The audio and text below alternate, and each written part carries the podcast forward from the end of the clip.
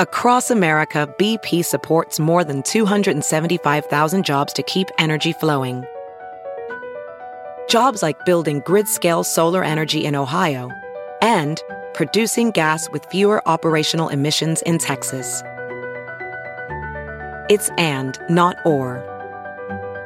See what doing both means for energy nationwide at bp.com slash investing in America.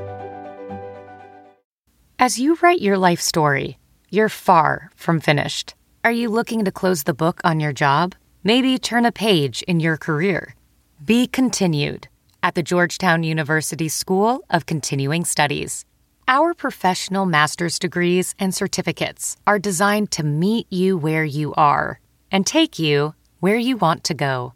At Georgetown SCS, the learning never stops, and neither do you. Write your next chapter. Be continued at scs.georgetown.edu slash podcast. The following podcast is a Dear Media production. Hi, friends, and welcome to the Papaya Podcast. I'm your hostess, trying her mostest, Sarah Nicole, and each week I'm going to be dishing out some sweetness mixed in with some seeds of wisdom or something like that. So get ready to get inspired, get candid, get real, because we are all in this digital space together. All right, everyone, welcome back. I am sitting in a hotel. I've lured another guest into a hotel room. This is like my classic move now.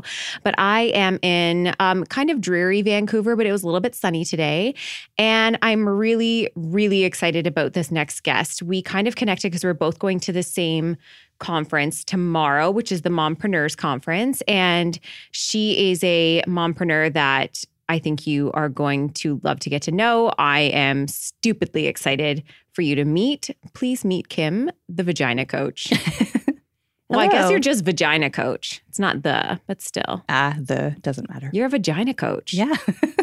Like, I'm sorry, but that's like the coolest title I think anybody's ever gotten to walk around and claim. yeah. It actually started because of the Mompreneur conference, actually, now that I think about it. Yeah. I, Okay, like tell that. Like tell how this how does one become a vagina coach? I'm I'm a little jealous. if I could have an excuse to It's talk about something I grew all up day. thinking that I was going to become No. a vagina coach. in your high school, Yeah. in your high school thing, what do you aspire to be? I'm going to be. No, it was um, accidentally on purpose, as I say. And so it started because I was afraid of tearing in childbirth.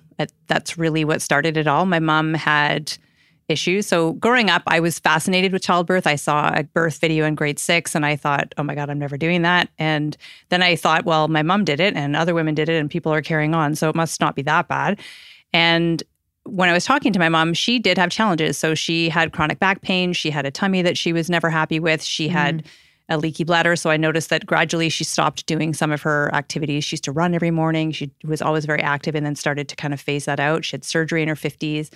And so growing up, I kind of felt like I'm not going to do this. I, I like my body as it is. I don't want it to get ruined. And so that was my life. And then when I decided I did want to have children, what changed that was I watched my sister in law give birth. And that was, oh yeah. you know, from me to where we're sitting, like Yeah. you were my sister in law and I'm Yeah. watching this. And I remember walking in the room going, oh my God, that's a big vagina. Like I'd never seen birth that way before. And it was inspiring. And she used midwives and she had no tearing. And so she had a completely different story than what my mom had and what I kind of pictured birth to be. And then I thought, okay, I think I I'd met my husband and we wanted a family. So I said, I, I can do this. So the next year I was pregnant. And I remember asking my midwives, you know, I, I really want to have a different story than my mom. What can I do? And they had told me about perineal massage, which is something my sister in law had done as well. When I first heard about perineal massage, I was 19 or no, I was 20. And I remember telling people about it, but I kept calling it perennial massage. And they're like, that's a garden, Sarah. That's not your vagina. And I was like, I've repeated this to probably 20 people who have not corrected me. Yeah, I hear it- that all the Can time. you explain what that is for those who don't know? Yeah, so the, the perineum is the area between it's it's skin. It's an area between the vagina and the anus, and it's very very prone, very very common to have tearing. Uh, it used to be common that they would actually cut that tissue, and it was called an episiotomy, or I've it still one. is. Yes, okay. Lots of people But still mine do. was to the side. most now, most of them are. Okay. it used to be standard. Mhm. You know, in my mom's day, everybody had one because they thought that it would make it easier. They thought, Yeah. well, if we just create more space for the baby, it'll be easier for mom and babe. But it was creating almost like it started the path for tearing. So people were having more severe injuries Yeah. and it was more painful to heal from. And Ooh, so, yes. yeah, so it's challenging. And so they told me about that. And then I was doing more investigation and they had said, and I've also heard about this product called the Epi-No. And the Epi-No is a biofeedback device. It's like a balloon that you put in your vagina and it it gradually inflates and it creates sensations of stretch and pressure and discomfort. So trying to mimic what you're going to feel in birth. Oh, cool. And then you have to learn how to relax, but it's also doing the perineal massage for you. Interesting. And so I used one of these and had a great experience. And at the end, I thought, oh my God, like, why is this not something that every single woman I've never uses? even heard of it before. Yeah. And it, it That's should be anyway. So that's what started it all. So I Mhm. I contacted the company. They're a German manufacturer, and I said, "Can I be a distributor in Canada?" And they said yes. And so it started very easily. Yeah. And my intention wasn't for it to be a business. I just thought I would sell a few on the side. Uh, I had worked in fitness and then got out of it, and I was working in HR. And then, long story short, in 2009, I was laid off. And just before that, I had been saying, you know, I wish I could be at home more with my kids. Mhm. Uh, my husband travels a lot. He's a pilot. I didn't have any family because we had just moved to Ontario. And so I was feeling like I wanted to be at home with my kids and have something Yeah. to do. And so I thought I'll turn this into something. And I was going to give myself a year to grow it. And then I was laid off. So I thought, okay, here we go. Now's the time. And, You're Yeah, kicked out of the nest. that's kind of start how it started. And then I started very much with pregnancy as the the main goal, like helping people prevent pelvic floor challenges while they're still pregnant. That was the the theme. Okay. And then I met two other women and we started a second business called Bellies Inc. and we manufacture a postpartum recovery garment. I saw that. That's really cool, actually, because a lot of people deal with like muscle tearing in their stomach area and just like a really hard. And I think what's what's difficult is that we've come into this day and age where like waist trainers are a thing, and that's not what this is. This is like a this is like a more compression to help heal the uterus. Yeah, like, and it's even more. back, It's a, it, that's part of it. So the base layer tank top provides a little bit of compression, but Hmm. really the wrap is is more so what I find to be the most valuable, and that and it actually supports more the pelvis. So Okay. the intention behind it is when the muscles in the abdominal wall and the pelvic floor are stretched beyond their optimal length, when any muscle is stretched beyond its optimal length, it is hindered in its capacity to contract and to use its full force. Right. So in the early weeks postpartum, the body, the the ability to provide core control and stability is is not as effective. And so Right. the wrap really provides a bit of a it's almost like a crutch and it's Okay. temporarily providing external support while the re um, building happens, while the retraining happens of exercise for the Right. internal support. Okay. That's so really we started building that business and then yada yada. I moved back to Vancouver. And the way that the vagina coach, like getting this is a long story to tell you how No, that's vagina I'm coach. I'm still here for it. I like this. So when I was speaking at the Mompreneur conference, which is what we're here for here, my talk was called How Optimizing Your Pelvic Floor Can Make You a Better Mompreneur. And mm. there had been several talks through the day. Now that's and a segue. many many people were talking about like, you know, marketing coach or business whoever. There was Yeah. many different types of business coaches. And so I just walked onto stage and I said, and now you've got a vagina coach for your business. And it just kind of it just kind of came out of my mouth. And I was like, oh my God, that That's so good. that so sums up because I had moved away from pregnancy yeah. as the only thing, and it kind of was, you know, moving into after and even into menopause. And the I used to be called the fitness doula, and that just wasn't. It didn't describe what I did completely anymore. of course. And so that was like I think it was maybe three or four years ago when I I had that kind of light bulb, and so that's how that happened. That's incredible. Now, I'm going to tell you my story because this is why I'm so fascinated by you and what you do. So, I was 20 when I got pregnant. I had never even seen my vagina right up until post delivery. Like, Mhm. I'd never seen myself, never took a mirror to it. I remember in delivery, I had midwives and they said, Do you want to see a mirror? And I was like, Absolutely not. Mhm. I think they thought it would help me with my pushing. And Mhm. at that time, if you had an epidural, you lost your midwives as your primary care, and a GP had to come in, Mhm. um, or an OB, sorry. And so the OB had come in the room, but there was another woman having a baby around the same time, and she was running out of time to do both. And I remember the look on the midwives' faces when this OB made the call, we're doing an episiotomy. And I was completely numb. I didn't Mhm. feel it. I heard the cutting of my skin and a baby was out. And I didn't really think much past that. So for uh, then all of a sudden the next day, you know, pain kind of came and it came so furiously and so bad. And I remember just like looking at my midwives and saying, like, what what can I have? And they're Mm-hmm. like, you can have a Tylenol or an Advil. And I was like, Are you kidding me? Like I was stitched. I don't even know how many stitches. It was a lot. Mm-hmm. My first baby was nine pounds. And, you know, it was so traumatic on my 21 year old body. Mm-hmm. And I remember going home and I was so ashamed to like still talk about my body and all these different things. And the midwives are, were really like, they made me comfortable and they made me confident in a way, but I still was super, super terrified. So, six weeks down the line, my stitches have not released yet. I'm not even able to pee. Uh, the only way I was able to pee was to sit into a bath and pee with Epsom salts. It was all just so painful and so scary. And I just was so focused on this like baby that I didn't know quite what else to do. Finally, we realized that there was some form of an infection and that had to be treated. A year later, I finally stopped feeling daily pain. Yeah. Every time I stood up, it was painful. Like the entire process, I thought I would never have children again because it was so horrific. By the time my daughter was one, about a week later, I was pregnant with my second. And I had a completely different experience. I had a midwife with me the entire time, and she knew my entire fear, similar to you with your mother. I was so scared of tearing. Mm-hmm. That's all I could think about was I can't go through another year of this. I can't uh, with a baby and trying to do all these things. I don't know how to do this. And she massaged mm-hmm. that baby out, mm-hmm. and I walked out without any stitches. And I thought, oh my gosh, this is what childbirth was meant to be. It wasn't Totally. meant to be trauma for a year. Uh, eventually, then I had my son two years later, and I was in Ottawa at this time. They didn't have midwives up there. So back to an OB, Mm-hmm. and sure enough, tore in a different spot, but tore again. Yep. And I was just like this, holy crap, it could be such a great experience and and it can be so horrific depending on who like I guess even just the level of just awareness around. Like I remember Exactly, looking the at knowledge. the right and so with the OB in Ottawa, I remember saying like I've had an episiotomy, like it was all happening really really fast. And I said I've had an episiotomy. The last time they had to massage the baby so that I didn't tear because mm-hmm. there's quite a bit of scar tissue there. Mm-hmm. And they looked at me and they said, "Oh no, we don't touch you." And I was like, what? I just remember being like, like the fear just overcame me again. So that one, it wasn't so bad. It was only a couple stitches. But flash forward about four years ago, I got onto a trampoline with my kids. You know, I'm all healed. I'm done always the having trampoline. babies. the damn trampoline.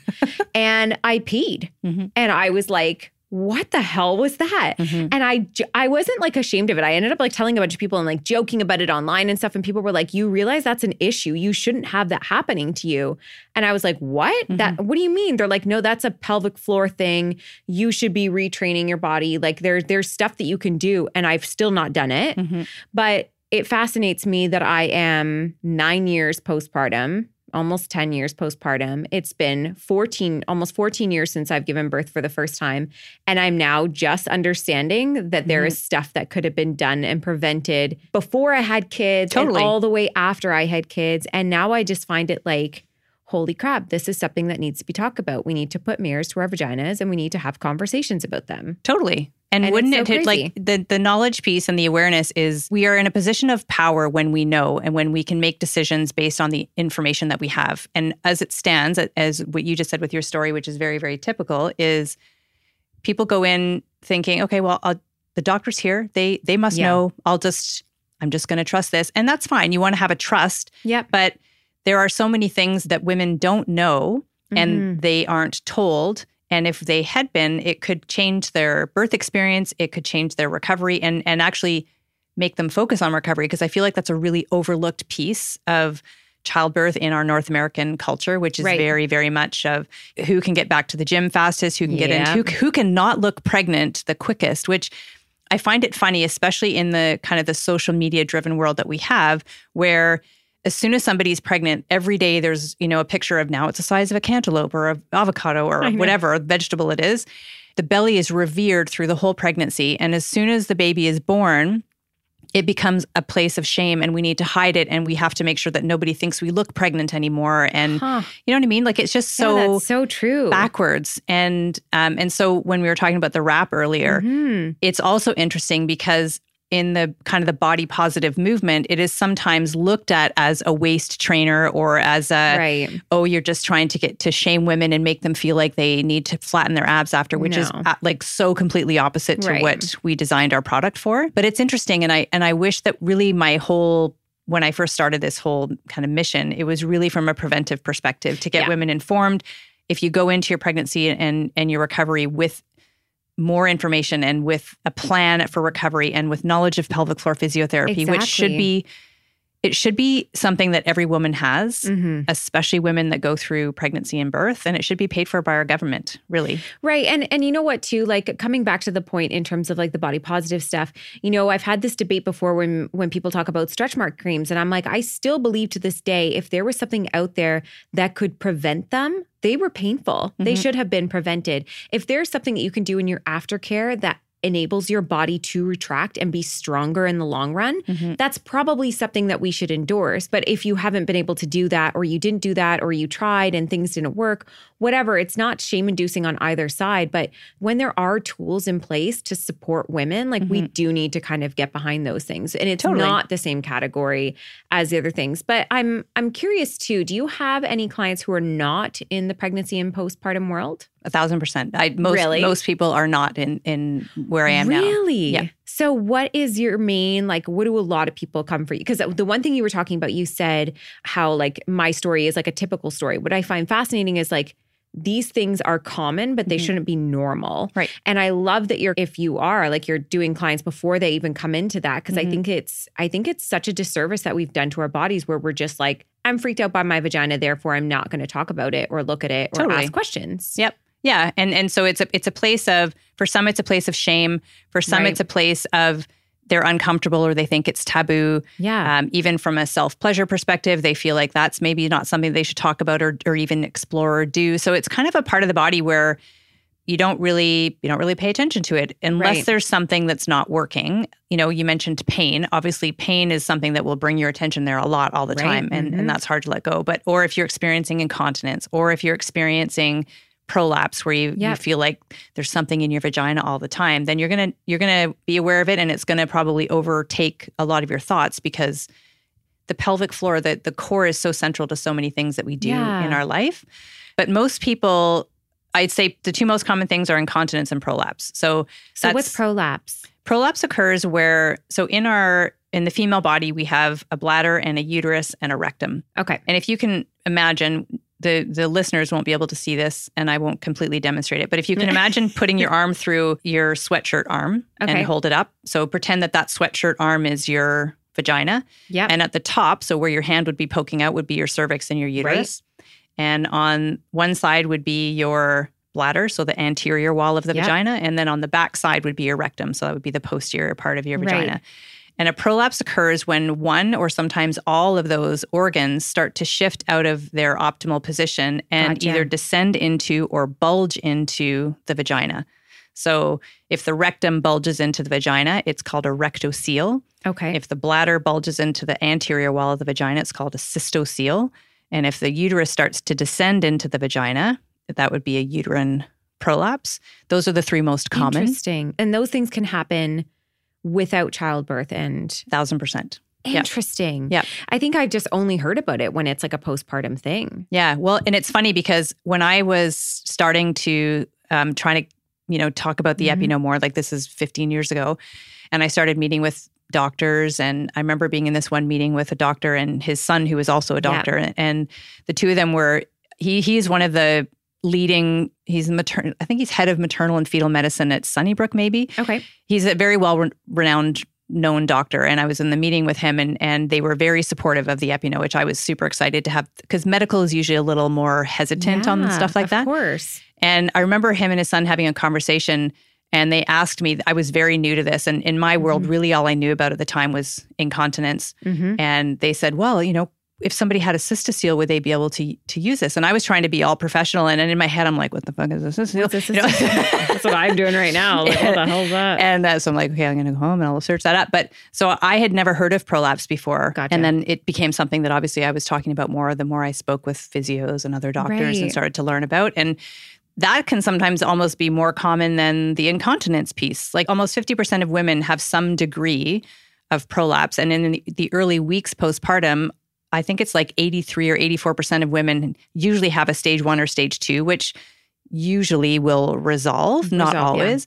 But again, back to the knowledge and the informed piece, if women know about that, if they know about pelvic floor physio, if they're getting Mm-hmm. assessed and checked, and if they know that they have an early stage prolapse, then they would potentially, when you're informed, you make informed choices. Of course, you become a better advocate for yourself. Totally. You know so maybe you for. don't go back to your to that fitness class as soon Yeah. as possible, or maybe you are more motivated to see physio. Yeah. Maybe you understand the importance of restoring and, and resting and retraining your core. But for some women who who have no idea, they get their six week green light. They go back, you know, kind of from zero to sixty.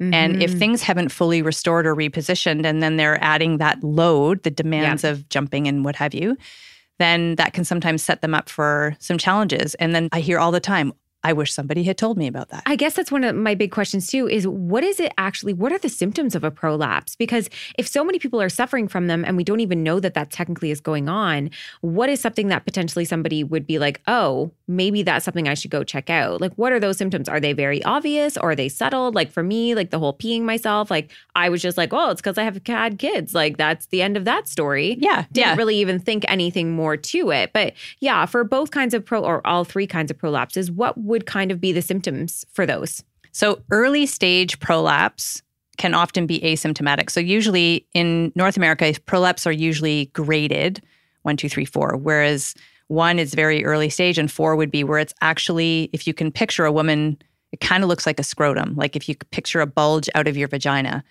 that would be a stage so four. you would probably know that You that's would- happening. You would definitely know would that's happening. definitely But early stage, like stage one and two, often you have no idea. Or sometimes the symptoms might be back pain, or they might just kind of be a, a kind of a little tugging sensation that you would associate Hmm. maybe with ovulation, or maybe you just hurt yourself. You you worked out too hard or something. So because and this is like my one of my big soapboxes is that every woman should see a pelvic floor physiotherapist every single year, even if you have no symptoms for your entire life. Like we go to the dentist, oh, you know, like we have all this I've other never been to maintenance. one. I'm Go. like, I need to. Apparently, what does that look? what does that look like when you go? Like, is it a physical exam? Is it a Yes. questionnaire? Yeah. So they can actually examine you and like make sure things are. Yeah. So pelvic floor physios are regular physiotherapists that are, Okay. have additional training and they are licensed to go internally. Mm. And they will do, they have all the other skills that other physios do. So they will have an external exam. They look at posture, they look at movement, that you do go through a very extensive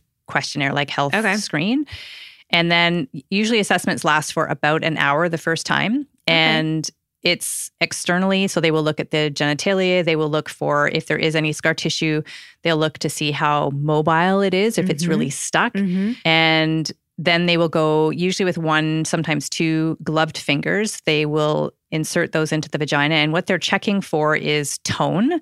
So they will, the tone of your vagina. the tone, like, yeah, like we have tone in our body. So is the tone, tone in my equal? what is the tone of my vagina? Is it an angry tone or is it?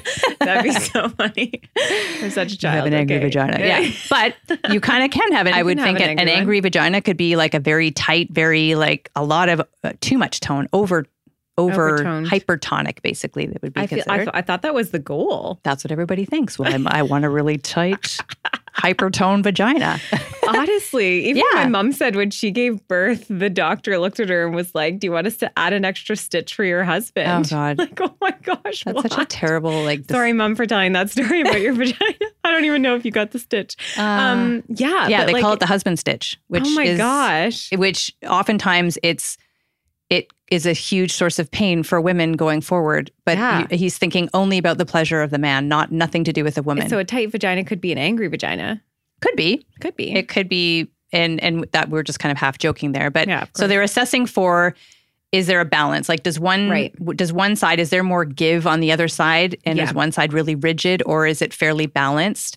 And then they will assess can you do a Kegel? So they want to assess the contract. Whoa, I called it the Kegels lift. forever. Is Kegel, Kegel, tomato, Oh, tomato. okay. Doesn't Okay. matter. Whew. You're okay. Like, how many times have I said that word wrong? I actually. I interchange some. Usually I say Kegel more often, but Okay. Kegel it doesn't matter. Okay. Kegel, Kegel. So a true Kegel, Kegel is a contraction. So there's like a squeeze, a hug, and then there should be a lift, like a drawing up and in, Mhm. and then there needs to be the letting go. And if you have somebody who has, you know, quote unquote, as we were talking, an angry vagina or a really kind of hyper tone Yep. vagina, the contraction may not be felt, not because there isn't the ability, but it's like there isn't as much ability left. So if you imagine, Oh, okay. say I walked around with in a bicep curl, I was carrying a bag of groceries all day long and my arm was partially flexed most of the day. By the end of that day, my arm, even by like an hour later, my arm is going to be sore and tired. And yeah. if I was going to have to be lifting something heavier or more again, I, my arm would be like, uh, no, No, I have nothing yeah. more to give. So the same thing happens in the floor. If the pelvic floor muscles are held in a kind of chronically tense or over contracted state Yeah. for the majority of the time, then they lose their ability to generate power. That's one of the ways that leaking can happen. So when a sneeze comes, they're, they're they're just like, uh, sorry, I can't manage it. So, in terms of like incontinence, because I feel like it gets normalized for women who, as they age, Yep. can it be preventative or is that just something that will naturally happen as you age? No, And if you already are so far gone that you are having incontinence with your bladder, can you heal from it? Yes. Even at an older age? yes, thousand percent. Yes. Mom, I hope you're listening. Yes. She talks about this all the time too. Totally. And pelvic floor muscle training is uh, again, I'm, I have to remember uh, it's about 83%, I think. So studies show that pelvic floor muscle training is 83% effective in curing, like not just helping reduce, but curing, Curing. incontinence. Wow. So if you see a physio and you learn properly how to perform a proper Kegel, Yeah. and so making sure that if you do have a hypertonic vagina, so one that is holding more tension, I hope. Why? that sounds like such a goal. I'm like, I want a hypertonic vagina. no, you don't because I know, but it sounds awesome. it just sounds like it's like super powered. totally. yeah, that's true. She does sound like a superpower. But so if you have too much tone, then things like sex can be painful. Inserting a tampon could be painful. Right.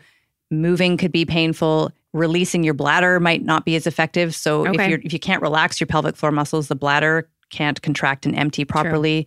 So the goal isn't to if you don't have enough tone, the goal is to increase tone. If you have too much tone, the goal is to, re- okay, release so some to tone. balance it out. So you have to have Essentially. the balance. Yeah, exactly. So I have a question because I'm a huge fan of menstrual cups. I've Mhm. talked about it many times. I've used Diva Cup for years. Mhm. And every once in a while, someone will come to me and say, I use the Diva Cup. However, I put it in and it falls out. Like it Mhm. goes all the way down. It's like pushing out, it won't hold in. Mhm. What is that an indication of?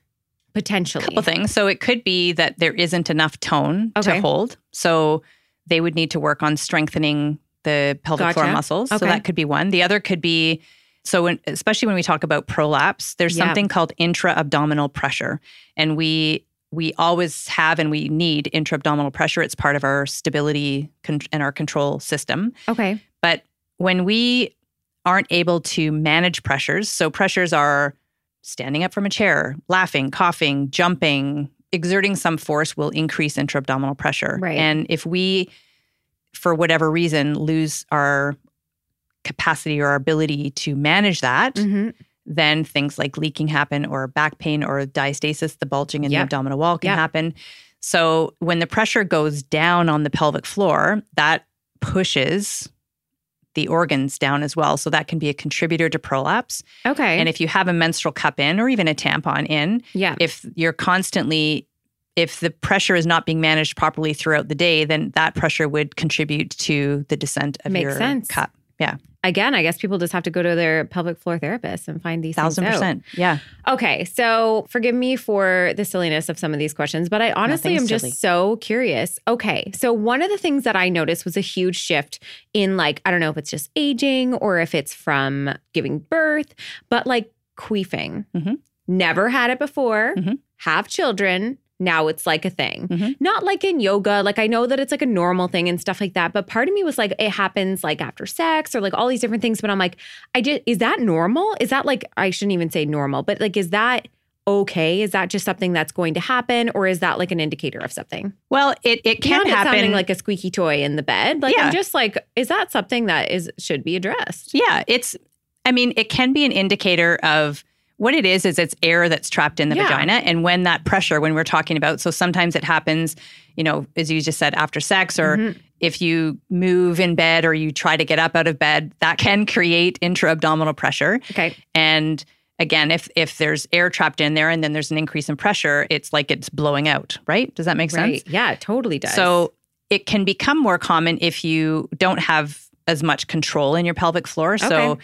not necessarily again, it's not saying that there's not enough tone. hmm It might be that there's more tone that's needed and the again it's not it doesn't have the ability to contract enough to manage that. Right. So there are some people who, like, I always come back to it to say, some people like queefing, and some people it doesn't bother queefing that they queef. For other people are don't like, I really don't want to bothers queef. me, but whenever it happens, I'm like, why did that happen? Like, what just happened there? Like, it, it just feels very like sudden. And I just remember during a time that I used to be so ashamed of it Yeah. because I was like so young and so Yeah. foreign to my body. I just remember it being like a very sudden thing. Like suddenly this was happening. And I was like, why the heck am I getting so much air trapped inside of me? What's going on? And it seemed to be right after giving birth. I had never experienced that before. So Yep. I, I wasn't sure if that was like actually a side effect of, you know, that traumatic birth experience, if it was Could actually be. something that, you know, Yeah. I live with forevermore. Or well, and, and in your case, so you have had an episiotomy twice. You have once I had one and then a tear once. and tear. Okay, Yeah. sorry. So No, scar tissue from both of them. Yeah. And what happens with scar tissue is it's again it's a normal response to healing, and we we need it to happen, and we need those adhesions. It's part of it's Mm-hmm. Yep. normal, but they can get sticky or stuck, and they can interfere sometimes with the ability of the muscles to contract and Mm, relax in a balanced way. So when I was talking earlier about assessing tone, Yep. if there is scar tissue and you said you had it down on one side, then potentially that side might not contract the same as the other side. And so there would be an imbalance in that Kegel Right. contraction. And so when something like, you know, air is trapped and then you move in a way where all of a sudden it, the floor usually responds to that intra-abdominal pressure by a gentle contraction. Yep. But if it's not doing it in a balanced way, then it can contribute to a queef happening. Does that make sense? That makes so much more sense. Yeah. It's also very funny watching you talk about this because I wish other people could see what you're doing because every time you talk about like a Kegel, you do like the hand gesture of what a Kegel would look like in a vagina. And like an, every time you're talking about like the exam part, you've got your like two fingers as if it's an exam. And I'm just like sitting here like, Animated. this is so, yeah, you're very, animated. it's very fun.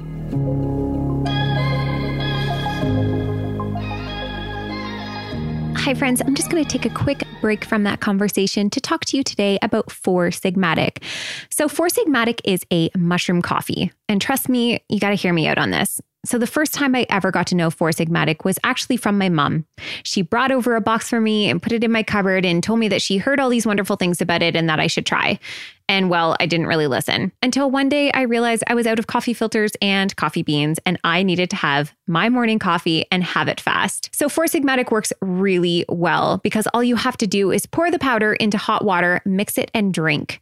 And you get to have fun with this. You can make it however it is that you want to because it doesn't taste like mushrooms, it just tastes like coffee. 64% of us every single day are drinking coffee. So, why not have a mushroom coffee that's more than just coffee? Because it contains lion's mane, a functional mushroom that is your brain's best friend. It supports focus, productivity, and creativity during a busy day like mine. Not only that, it also contains chaga, the king of mushrooms supporting your immune system and has antioxidant properties. It's made with 100% Arabica coffee beans. It has zero sugar, it's vegan, it's paleo, it's dairy free, and it has half the caffeine of regular coffee. And you know what that means? It means you don't really have that jittery feeling afterwards. And it's so easy to use. You can take a packet with you anywhere, stash it in your gym bag, your suitcase, wherever it is that you need to go. And of course, I'm going to have a special offer for you all for the Papaya Podcast audience.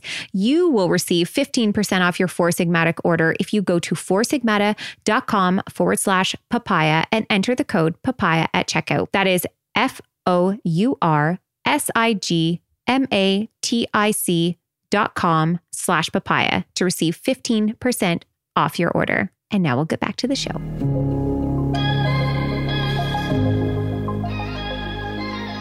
Let's talk about sex because I saw in one of your posts you were talking about pelvic floor, Kegels in general, actually helping us with our sex lives. And this is the thing that I think is the biggest devastation to womankind is that we don't orgasm during sex. Not only that, but a lot of women don't know how to orgasm. They're not in tune with their body. I will fully admit it was like three years before I ever experienced one during sex. I mean, that was like such a foreign thing for me. And it, a lot of it came down again to that shame around my body, that not knowing my body, that feeling like it was almost like taboo or wrong to like touch yourself or have anything like that.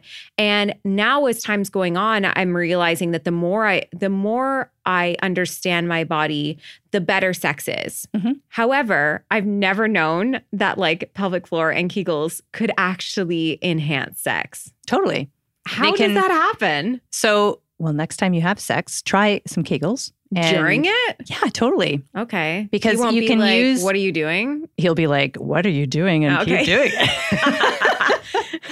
um, It's no, but you can use your. turbo, whatever we called it. it's my super vagina, It's my super vagina. my superhero. Yeah. So using a partner, whether it's it doesn't Yeah. matter if they're male or female, or if it's a penis or a toy or or fingers, but Yep. that can be good biofeedback. So for people who are learning, again, here's my hands. But if if you are learning how to do your Kegels and you have something to squeeze against and try to draw into you. Then that can be helpful for you from a training perspective, but they Mm-hmm. can also give you the feedback of, yeah, I can totally feel that. And Interesting. so that's one piece of it. So it can be something that can enhance your sensation Mhm. as well as your partner's, Mm-hmm. but also pelvic floor muscles that have a good amount, like an, an optimal amount of tone, who Yeah. who they're not super stuck or tight and they're not completely lax. They have more their ability to sense better, I guess is what I'm saying. And Okay. so it goes in line with the the body im- like if when you're in bed or wherever you're having sex and you're worried about you know do i look fat? Do i do i smell? Do i you know all the things that go through your mind you're not relaxed you're not in the moment and that can impede lubrication and it may contribute to muscles being a little bit less likely to relax. And that again the mind but also the body can interfere then with your sensation. And if you can be in the moment and allow the muscles to respond Mm-hmm. how they would res- like just let them do their job rather than us kind of getting in the way I do find that uh, the way that we think about ourselves and our body and that self-consciousness and that that loss of confidence, it does strip us of our true intimacy with Mhm, somebody and totally. understanding like that enjoyment and that need to like relax. Like I've I've read all the stuff in terms of like why foreplay is so important and like what actually happens to the female body that actually will allow yourself more chances to have come to orgasm and Mhm. stuff. But not only that, I do have a question because when you orgasm, your vagina does clench like it almost does a it's natural like a super kegel. kegel. that's the So- superhero kegel right there Okay, so that's why like so doing that during sex and then allowing yourself so if you have a stronger or more exercised vagina then is it making your orgasm stronger? yes What? there's your motivation Oh my gosh. yeah yes This is wild. And does it increase your chances of orgasm? Or I would say yes. I would say yes, but there's lots of other things that can can play a part in that. But but I would say yes because if you have a sort of optimally functioning pelvic floor, Yes. and uh, you know the less tone, your sensation might not be as heightened, and too much tone, you might be uncomfortable or painful. So if your if your tone is kind of in that optimal range and you're just in the moment and you're Yep. then I would say yes. Okay. Um, and so getting you to the optimal range can sometimes mean exercising your pelvic floor and getting it working. That makes sense. And you know what? I just signed up. I have your challenge right now. I have your 28 day Kegel challenge. Can you explain what that is? Yeah. So my philosophy is always movement based. Okay. And I don't believe in kegels at every red light or, you know, just Yeah, while you're gonna- brushing was- your teeth, you know, the things that we've always heard I you're know, right? Because it's better than nothing. And Mhm. bringing awareness to your pelvic floor throughout the day, if that's the only time you get to do it, Yeah. better than nothing. Yep. However, that's sitting usually in a in a posteriorly tilted position, which is not always usually in a posterior tilt. Our pelvic floor is actually a little bit shortened, Mhm. and we sit a lot in the day, so it's usually kind of in that stuck position. And again, if we had a short, tight muscle like holding grocery bags on our arm, Yep. and then if I did more bicep curls, that's like doing more kegels with a short, tight, and it just kind of works the muscle opposite to what it actually needs. It needs Gotcha. more lengthening. So if you're sitting at every red light doing it, not only is your position not optimal, but it's not it's not allowing, it's not training your pelvic floor to respond to lifting a suitcase or Right. lifting a car seat with your baby or bags of groceries or all the things that we do dynamically life through stuff, the day. yeah. Yeah. So my 3C approach is Kegels need to be done correctly, they need to be done consistently, and they need to be done coordinated with movement. And I created an online program that was kind of like a DIY with education and exercise and Yeah. and people liked it but they they still wanted the daily reminders and they still wanted something to kind of get them in that I still, I'm. I'm, I, I didn't even know there was like proper position. Yeah I am learning. You're gonna learn so much in this challenge. No So- kidding. So the challenge really came about is to app based. So Okay. again, most people are 99% of people are on their phones all Yep. day. So it gives you the daily reminder to do it. It gives you the instruction how to do it. So each day you have five things. Two of them are the down training, as I call it. So the relaxation and the learning to let go. And then Mhm. three of the exercises are the up training. So learning to contract and lift because we need the balance of both. Mhm. And, you know, you're not sitting at a red light. You're, you're doing things like squats and lunges and bridges Oh. and all sorts of movements that you do through the day, but you're just doing them with a pelvic floor Intention awareness or and kind of- intention. exactly. Oh, that's really cool. So you Yeah. can kind of integrate it like that.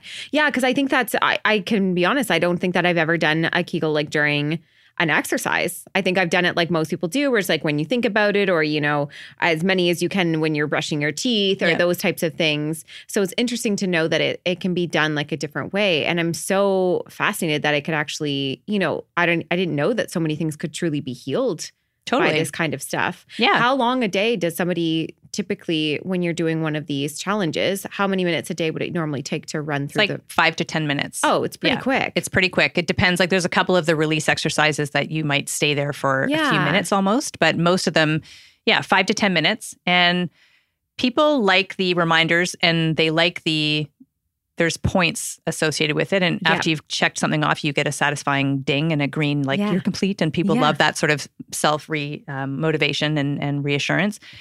And so it, it incorporates some gamification in there yep. and motivation. There's a group chat so people can ask questions and I'm coaching them along the way. If they're like, I can't do this with this, I don't have a ball, what's my modification? Or this hurts my knees, what other way could I do this? So I'm kind of coaching along the way as well.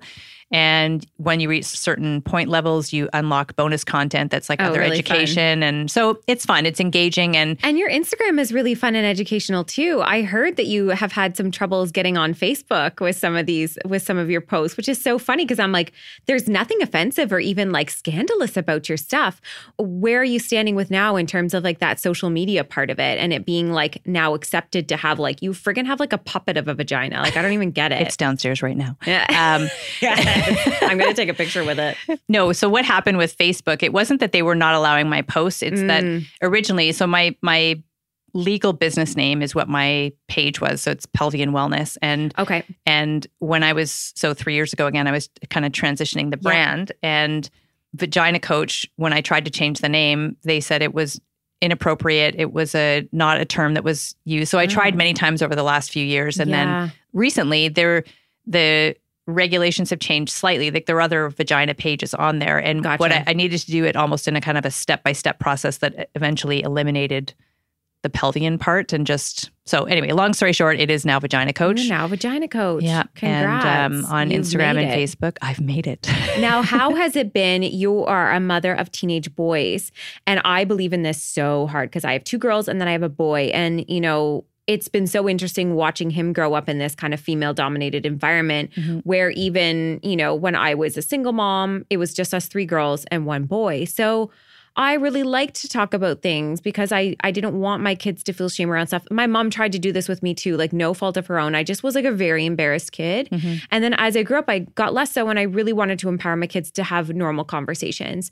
I think I'm like half winning. One of them's a little bit more cautious than the other, but my son is so curious and so interested. And, you know, like when I was talking to the girls about their periods, he was like, Can I also try this stuff? Like he wanted Cool. to see like the leak proof underwear and stuff, just like the girls. And I thought, this is this is exactly how it should be. And, you know, I'm so grateful I have a husband now who is not weirded out by vagina conversations, totally not weirded out by like us having conversations about my period or even discharge and like normal stuff. Yep. But a lot of guys are. And I realize that a lot of it comes from all the way down from the beginning mm-hmm. and this like rooted in like it's shame, it's taboo, like let's not talk about it. And I think oftentimes we think, oh, that really sets women up for failure, but it actually sets men up for failure too because they're they're losing out on those same levels of intimacy with women. So how have your boys kind of like adapted to kind of being comfortable in this like what has been societally uncomfortable for so long? Yeah, well, they didn't really have a choice. Well, I guess, I guess so. yeah, but I a thousand percent agree with what you're saying, and that and if if we in this generation Mhm. as as ourselves can start to become comfortable with these conversations and start to understand and and normalize talking about it not Yeah. taboo then that translates to our children as well and then they will grow up with a different experience and so Yeah. we I mean, I I have vulva puppets. I have pelvis. I have vulva necklaces. I've got all sorts of Oh paraphernalia I around have the a house. vulva mug. And my kids are like, Nice. is that is that illegal to have out in public? And I was like, oh, I will walk around in the neighborhood if with this if you want me to. Totally. Like Yeah. I, I love it. I'm like, here's a clitoris and like here's Yes. the labia and like And just- secretly, and they are just like, so happy to have that knowledge. well, they know what it is. Exactly. Like now they actually have it. I didn't. I didn't even know that there was a third hole until Mhm. I was after I had children. Mhm. It was actually because they put a catheter in, and I was like, "How can you put a catheter in?" I was, I guess, it was during birth that I found out. How can you be putting a catheter in when I'm about to push out a baby? I was so confused. Yeah. that's when I found out I had a third hole. Yeah. like that's how unaware I was yeah. and blissfully unaware, I guess, in a way. But it, as I've learned down the road, is that you know what knowledge is power, and you Yeah. actually get to do get to be an advocate for yourself. But I'm curious for a lot of people who are in situations where they're already in a relationship with somebody who's very uncomfortable about these things. How can we empower women, especially in terms of like self love and touch and just understanding their own stuff, even with a partner who's maybe not comfortable about those things? Mhm. do you find that we're still kind of like working through women's like because i feel like i'm like past that phase but i can imagine that women are still struggling Yeah, and and yes, absolutely are. And and the I remember when I started this 15 years ago, and and we Instagram wasn't around. yeah Facebook was still very much a personal thing. There was really Yeah. nothing business. The only kind of business platform that was being used was Twitter.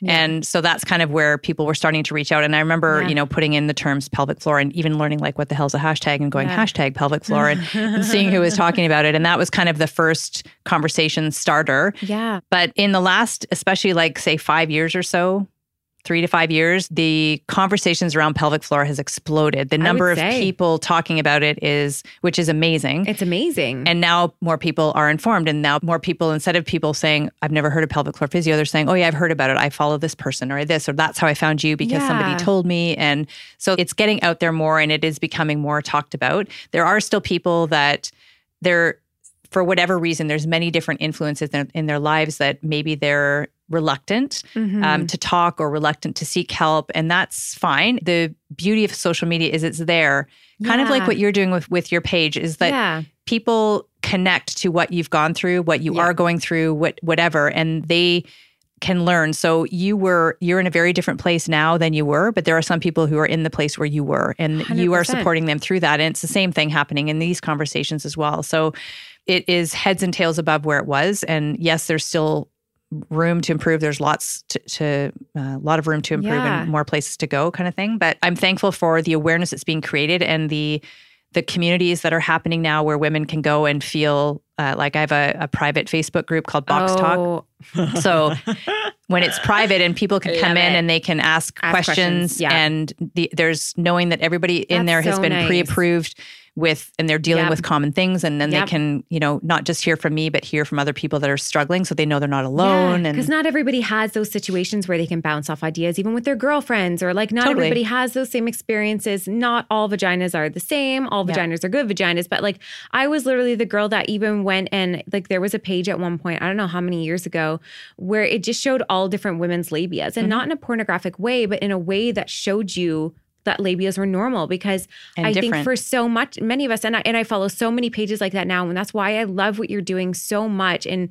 in terms of the social media side of it because I just remember that feeling of aloneness and feeling Mhm. like my vagina looks weird or my Mhm. vagina is gross and like these weird little tidbits of information or these images that kind of show you that they're all so diverse and so different and so beautiful in different ways and there's not really like one right vagina out there. No. And and it's actually just really changed my whole perspective in terms of like how I feel about my body and just like even my confidence around it all, right? So Mhm. like I can't even remember the last time I was like, "Oh, I'm like I even have like a, a there was a stitch after Bowden was born that like didn't actually heal the spot." So I'm like I always call it my trichlabia. Mhm. But like that used to devastate me. I was so like ashamed of it. And now it's like, oh, it's my trichlabia. It's like Totally. what happened during birth, right? Totally. So Yeah. I mean, you kind of get to normalize these things. So I think it's I think it's really cool that you have that. I think it's really amazing that you have a community where people can kind of tap into it because I think we all know not everybody has those support systems, which is Totally. the freaking power of social media, man. Yeah. It's incredible. And the It's really confidence piece is a big one that you just mentioned. That Mhm. it's the, the media tells us that light bladder leakage is just part of being a woman. well, And they sell products to help it, like, Right.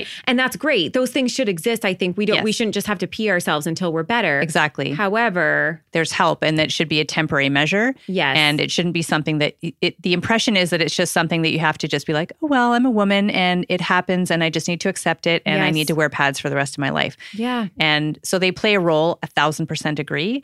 But I would I would love it if the messaging could be more around your confidence doesn't have to come by masking a symptom. That Mm. confidence really comes from actually addressing the problem and that it is very, very treatable and it's very, very common. You're not the only one dealing with it. But use this while you're seeking help and then you won't have to wear pads for the rest of your life because that's where the true confidence i call it core confidence comes from is when Yeah.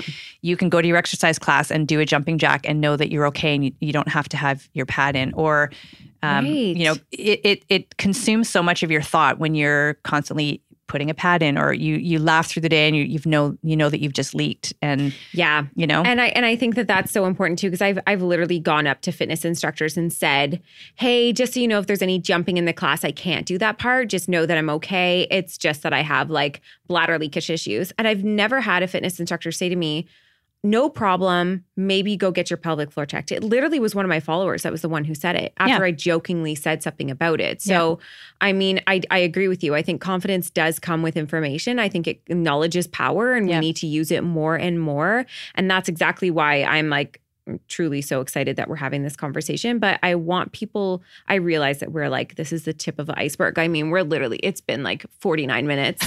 and I want people to get to know what you're doing. I want them to empower themselves. I want them to feel confident about their vaginas and, you know, do a proper Kegel and mm-hmm. all of those things. Where can they find you? How can they start tapping into your community? Because I absolutely love what you're doing. Thank you. Likewise. The vaginacoach.com, or not the, but vaginacoach.com is Okay. is uh, kind of my main website. Okay. Um, if you are pregnant, you can check out belliesinc.com as well. Oh, nice. Um, there's on Vagina Coach, I have resources for pregnant or non pregnant people. Um, Bellies Inc is definitely very much focused on Yeah, the, the pregnant population. But um, yeah, Vagina Coach is kind of the, the online presence that I have, social media as well as the website. And you can find the 28 day challenge there. Um, also, the other programs that I have if you're interested, or the coaching. So I do one on one coaching with women as well. and so um, yeah, so I'm really, really grateful for you for having me and helping me get the message out because I think that well, of course, I want more women to to hear about it. I'm really, really excited that you're joining the challenge and yeah, looking forward power, to man. your this to your is, thoughts. This is like a total culmination of things because people always tell me that papayas look like vaginas, and I completely agree. Totally. so this is the perfect little partnership moment. We're having our papaya vagina power moment, and we're all gonna go get our. I don't know what are we going to call our super powered vaginas, but we'll come up with a name and it's going to be powerful and it's Yeah. going to be amazing. Yeah. So thank you so much. I'm really Thank excited you. for people to get to know you. And yeah, hope you guys check out Vagina Coach on Insta, on her website. Go find all the things. Go get your vagina power, and we will talk to you next week. Well, friends, thank you so much for tuning in and listening to today's episode. For more information on this episode, check out the show notes or find us on Instagram at the Papaya Podcast. And if you loved what you just listened to or know somebody who would, please share it. Simply screenshot today's episode in the podcast app and share it to your Instagram stories. And don't forget to tag us. Last but not least, if you'd like to lend your personal support to the podcast, take a moment and leave a review on iTunes. We would be oh so grateful. Tune in next week for a fresh new episode of the Papaya Podcast, and we'll see you then.